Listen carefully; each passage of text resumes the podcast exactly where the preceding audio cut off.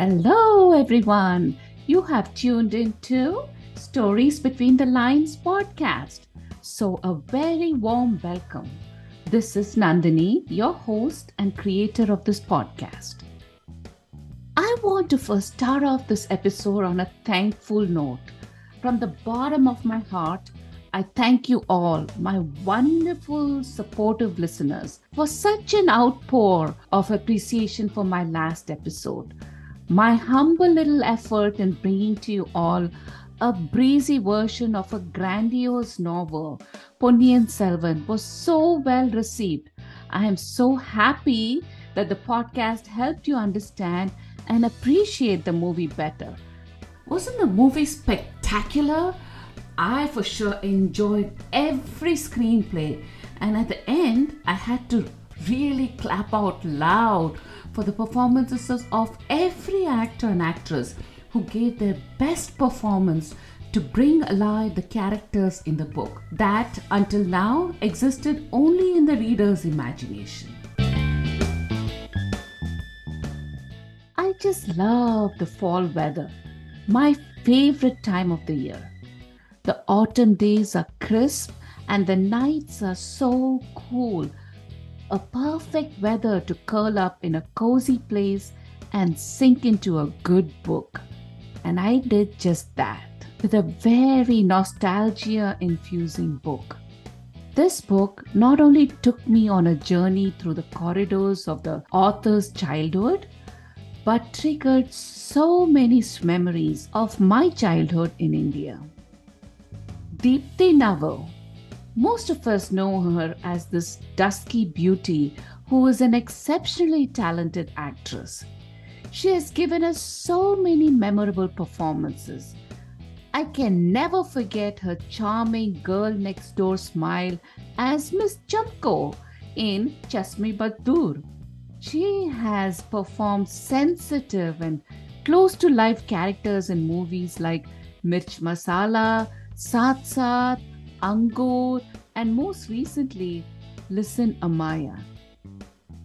She has showcased various facets of women and established herself as one of the brightest stars to grace Indian cinema. She is not only a gifted actress, but is also an accomplished poet, painter, and photographer. Now she has added another artistic feather to her already crowded cap as a prolific writer. Her recent book, A Country Called Childhood, is a series of childhood memories beautifully strung together.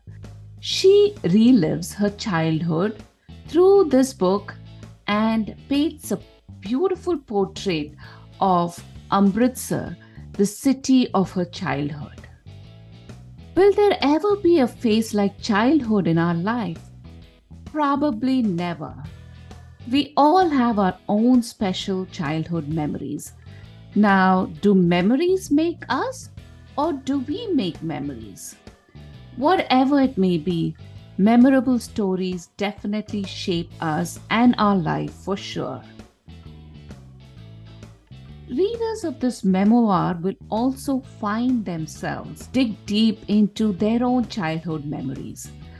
The book is also a tribute to Amritsar. This walled city is a place she grew up in the 50s and 60s, the decade following India's independence.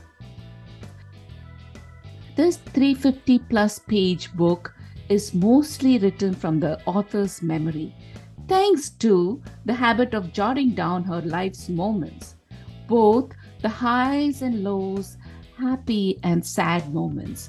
Like a cinematic screenplay, she narrates the story of her unconventional Punjabi family, capturing the simple moments of her everyday life imprinted in her consciousness. Despite the length of the book, there is not a single dull page.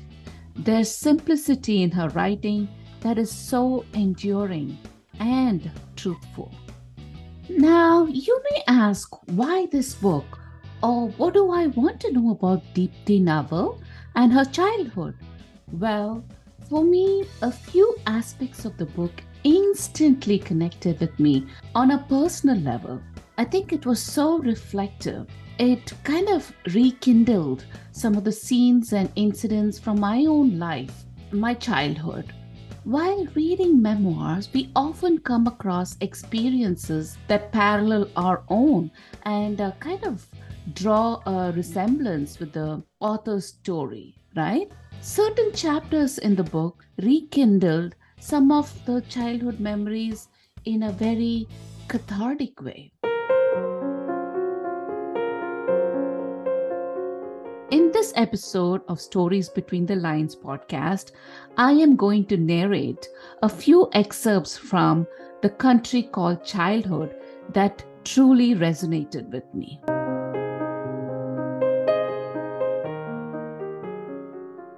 The book is neatly laid out into five distinct sections that chronicles her life from birth to adulthood. Each chapter is thoughtfully named, and the words paint a vivid picture for the readers.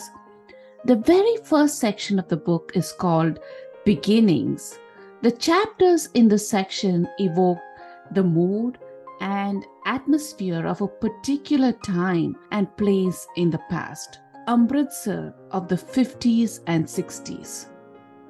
Deepti Naval eloquently describes her childhood home a looming four story building. She grew up in a house that belonged to her paternal grandfather. She brings this family home alive with her beautiful words, etching every detail in the chapter named House by the Mosque. Here are her words To my child's eye, the house in Amritsar had a strange character. There was something mysterious about it. From time to time, when you least expected it, it changed in shape, color, texture, even in the way it felt. When I think of the house, I feel I'm looking at the artwork of a wacky set designer. Some of this was no doubt due to my hyperactive imagination, but a lot of it was also because of the eccentric and novel way in which it was built. There were staircases hidden everywhere, eight in all, going down and across like a crossword puzzle. Isn't that a beautiful description? Of all the places we spent time in our childhood, I think we probably spent most of our time at home. In those formative years, our home, our family, our surroundings and the community we live in give us a sense of safety and comfort, isn't it? For me, 25 years later, I still remember my childhood home, although it doesn't exist anymore. Every detail of my room, which was my comfort zone, my secret spots to hide things, and the steps outside the front door, the jasmine and rose plants all along the walls, the creaky front gate, and the list goes on and on and on. In the chapter titled Republic of Mochistan, Deepti Naval recounts her surrounding community, her mohalla, as they say in Hindi. She says her story would not be complete without the characters that surrounded her. Yes, she calls them characters because they were people both known and unknown to her. Deepti believes that these characters have given her that close to life quality that helped her as an actress later on in life. She described the winding lanes, a photo studio where the family took black and white pictures every year, and the Darzi, the tailor's place, where her mother would take patterns from Woman and Home magazine to make exact replicas. The Rangwala, fabric dyers who existed at that time. The Republic of Mochistan, where shoes were, would be made. The after dinner walks where young Deepti would wait for a train to pass. The Chitra talkies, where she'd watch Ben Hur and the Guns of Navarone. I particularly love the way she described a doctor named Atam Prakash and his clinic. She writes That little clinic operated on the principle that illness, and more importantly, the cure for all illness was in the mind.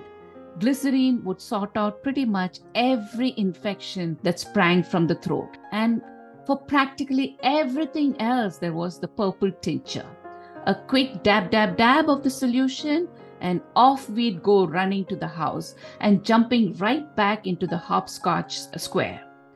Even today, I can recall the smell of that purple tincture and glycerine, the cure for every single thing. Now, for those of us who grew up in the 70s and 80s, we know very well the smell and the burning sensation of the purple tincture, don't we? Another character in her Mohalla is Dwarka Das, the kite seller who sold kites to candies and everything in between. I found this part of the book so innocently sweet, all for a little chunga. Here's Deepti's story about the chunga. It amuses me today when I think of it, but we kids believe that chunga was our birthright. If you bought toffees worth two annas, you would stand around till you got a bit more out of the poor kite seller. That little extra was called chunga. It was a very cultural thing, and I'd seen all the other kids do it, so I thought it was my right too to demand that extra bit. Bargaining is definitely an ingrained in the Indian culture. Haggling can be so much fun.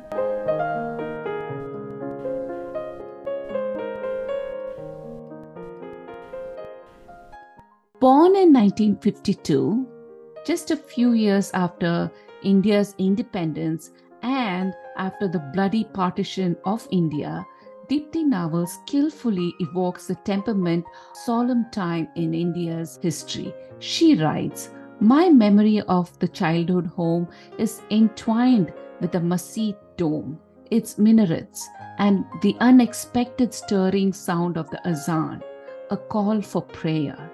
In the chapter named The Walled City, Deepti Naval recollects her first visit to this tragic place in history.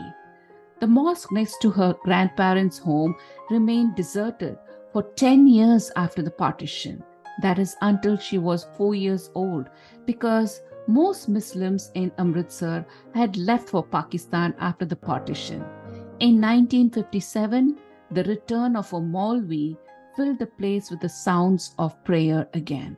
She recalls being consumed with curiosity every time a fakir from the hills came down to the plains in the winter.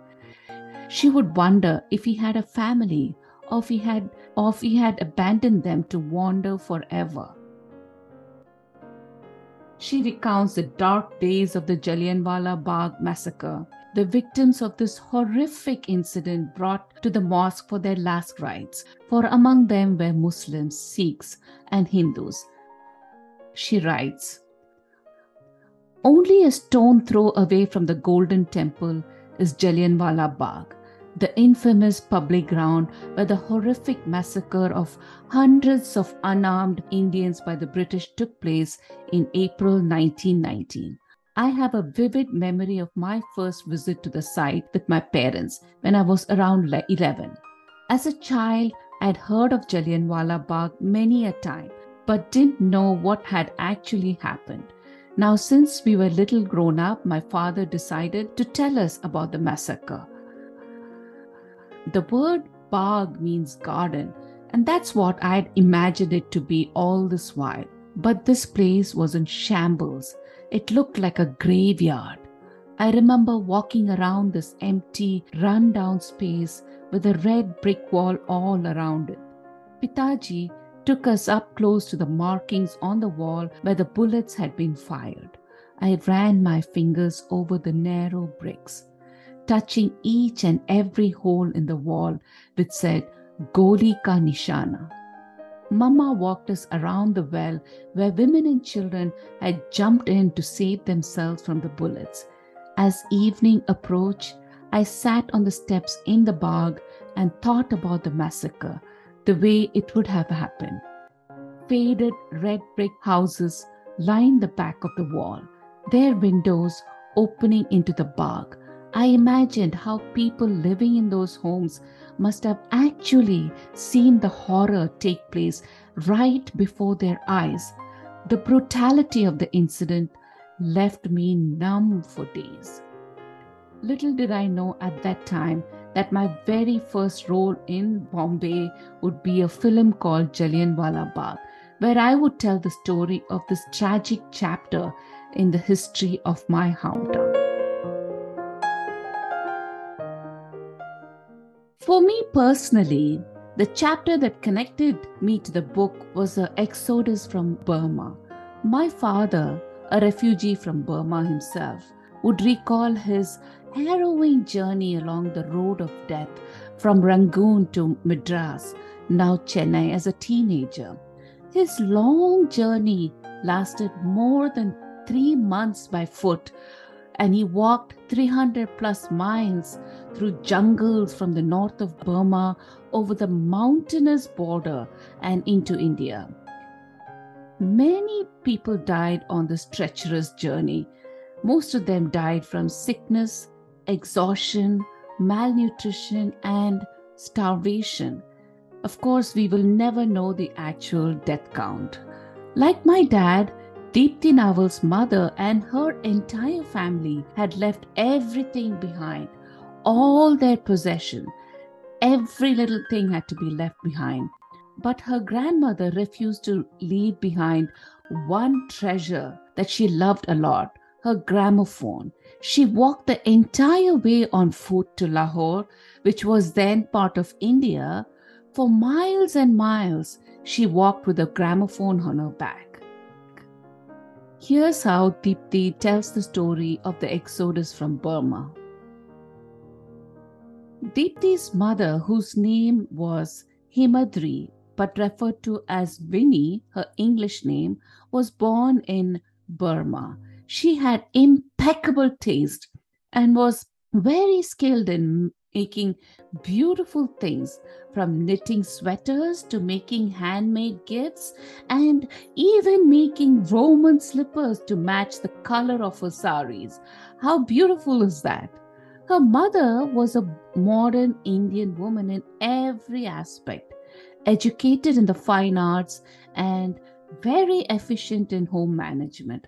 Her culinary skills were also equally creative. When no other produce was available in the Kulu Valley during their summer vacations. Her mother expertly cooked apples in so many different ways. Their meals included apple stew, apple sabzi, apple soup, and apple pudding. Deepti's father, Uday Chandra Naval, was a scholar. He had a unique parenting style he organized seminars for his family, friends, and neighbors on Sundays to create a thinking atmosphere around the house.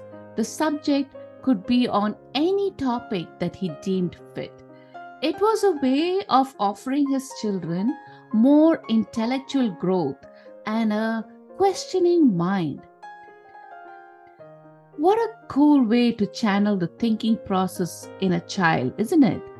Children, in general, listen to you better when you explain the importance of a topic or a subject and when you have a discussion following that rather than being told what to do. And interestingly, he one day decided to change the family's surname from Sharma to Naval. Naval means new. He did not want to be just another Sharma in Amritsar. Her father's attempts to succeed in three different businesses failed, and he then took up teaching at a local college.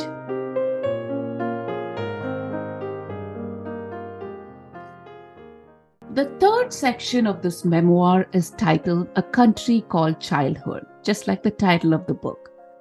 Here, Deepti delves into her childhood with admirable honesty. She writes In all our lives, childhood is a vast country filled with adventure, emotional landscape, a host of people, and a number of memorable experiences. If we are lucky, as I was, this country called childhood will shape you, nurture you, and remain with you in some form or the other for the rest of your life. I think this description will resonate with most of the readers. Deepti and her sister spent a lot of time hanging out together as children. One of the major pastimes being playing Ghar Ghar or House House. How many of you remember that game? Where kids would pretend to be grown ups. In this section of the book, we also get a little glimpse into her schooling days at the Sacred Heart Convent and the nuns there. Towards the end of the section, Deepti reveals the crack in the picture for perfect frame, which is her family. She writes, In every life, a little rain will fall. If you are unlucky, these will be major storms. But no matter how fortunate, your childhood would have moments and phases of sadness, disappointment, and loss. The people dearest to me in early childhood were Mama, Piti, and Didi. They constituted the foundation of which my entire world was built. As long as everything was okay with them, I felt reassured and happy. Then she goes on to talk about the traumatic time that her mama went through losing several children at childbirth. For those women who have suffered a miscarriage or a loss of a baby, is a devastating emotional experience. A miscarriage is probably one of the most painful experiences, both physically, mentally, and emotionally. Deepti relays this raw and touching account of the sadness and quietness that flows through her mother and the family. To me, one particular chapter in the fourth section called Wars and Rebellion was indeed very, very reflective. Eve teasing is one of the worst psychological ways to intimidate a woman. A way for some perverted men to see a woman as an object for fun. It is a sick form of enjoyment. Eve teasing and molestations are problems that women all over the world have faced, but in India, it is an everyday nuisance. I think most of us who have attended colleges in India can relate to this menacing problem. How many of us have been touched inappropriately, groped, and catcalled without any hesitation by crass men? I remember having a pepper spray in my handbag and carrying a safety pin as a weapon in my hand when traveling by public transportation. But we as women tend to move on. Even if we are disgusted at that point, such crimes are just pushed under the carpet. The Elbow Crusade chapter was retrospective as I recall these shameful acts by these undignified men. But it was heartwarming to read how Deepti and her friends waged a war against these skirt chasers, from being prey to becoming predators with their clever and brave plan of attack, the Chappal and Juti offensive, like she calls it. The fourth section also tells us about how the idea of being an actor began to take shape in Deepti Naval's mind. By the age of nine, she knew she wanted to be an actor and she was petrified of telling her parents. Her parents enjoyed films and movie outings a lot.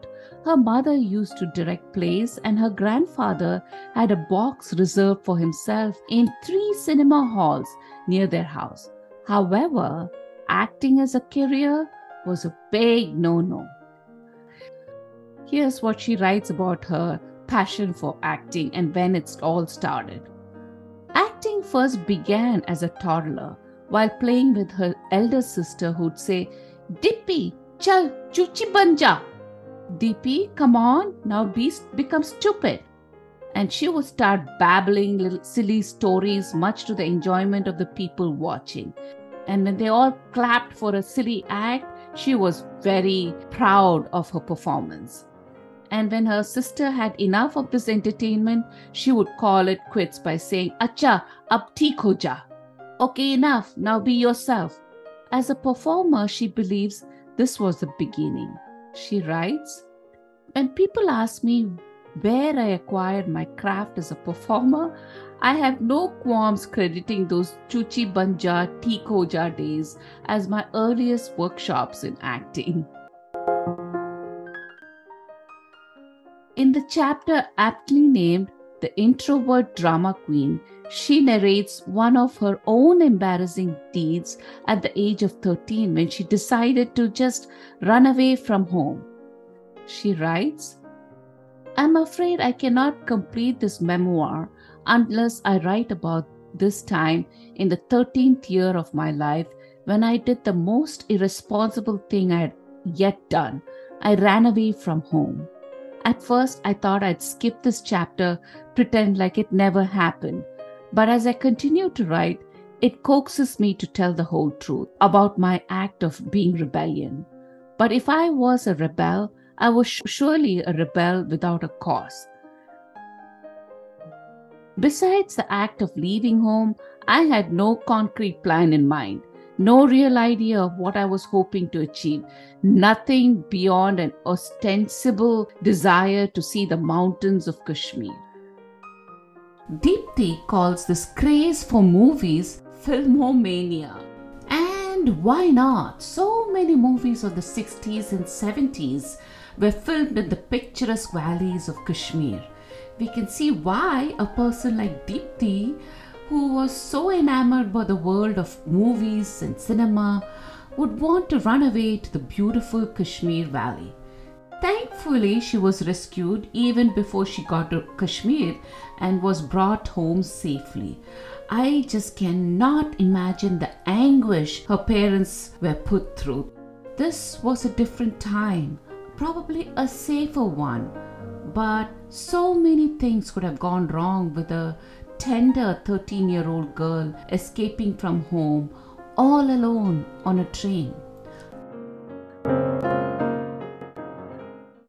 The fifth and final section of the book was about her wanting to go to Bombay, now Mumbai, as an excuse to pursue acting. She was immersed in a world of filmomania. But this mania abruptly ended when her father decided to immigrate to the United States of America. So the last section is aptly titled Dreaming of America. Like many first generation immigrants in this great country who moved to this promised land, her father started with almost nothing a few dollars in his pocket and a dream of, be- of a better life for the family. She writes about her father's initial struggle in a foreign land. The first year was especially hard. He had to work as a librarian by day and as a watchman in a factory in the Bronx by night, earning $1.75 an hour. His guard duty required him to do his rounds every hour and then ring a bell periodically to show he was awake.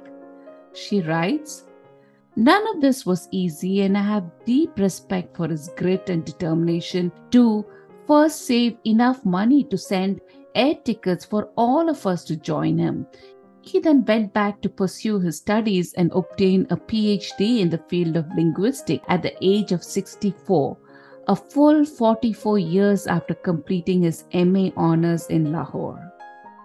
From there, his qualifications was picked up and now he acquired the post of associate lecturer at the Lehman College, teaching English as a second language at the City University of New York. Towards the end of this last section, she reflects on the time when they had to say goodbye to all their family and friends that they're leaving behind in India and taking on this long journey to the promised land, America. She writes, as I turned at the threshold, to look back at my grandparents one last time, I saw Buddy Daddy sitting alone in the veranda of the old house, looking at us with his liquid eyes, his right hand trembling on his thigh. At that moment, standing by the door looking back, I remember feeling, why can't I say something appropriate to my grandfather at this moment? Can't I give him hope that we will meet again? But that was not to be. I was never to see Bade Daddy again. This part really brought tears to my eyes. I think all of us can relate to the tearful goodbyes. When it is time to say goodbyes, I somehow feel the clock ticks faster than ever. So many people are waiting. The taxi is waiting. The suitcases are waiting to be loaded into the uh, cars or taxis. There's never enough time to take in that extra time to come to terms with the separation that is about to happen. And the goodbyes happen so very quickly, and all you're left is tears on the way to the airport, right?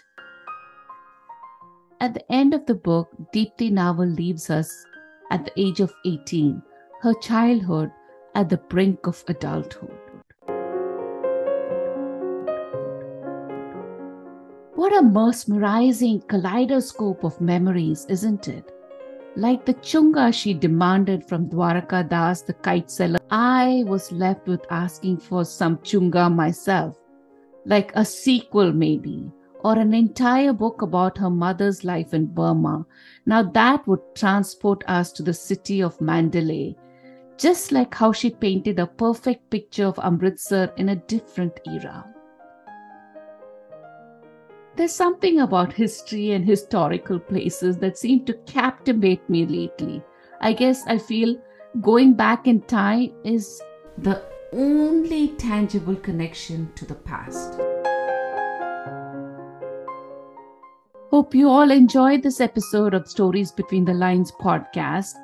Please don't forget to subscribe and comment on my podcast on the platform you're listening to.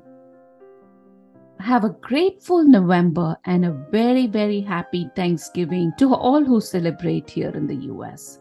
Until next time, take care.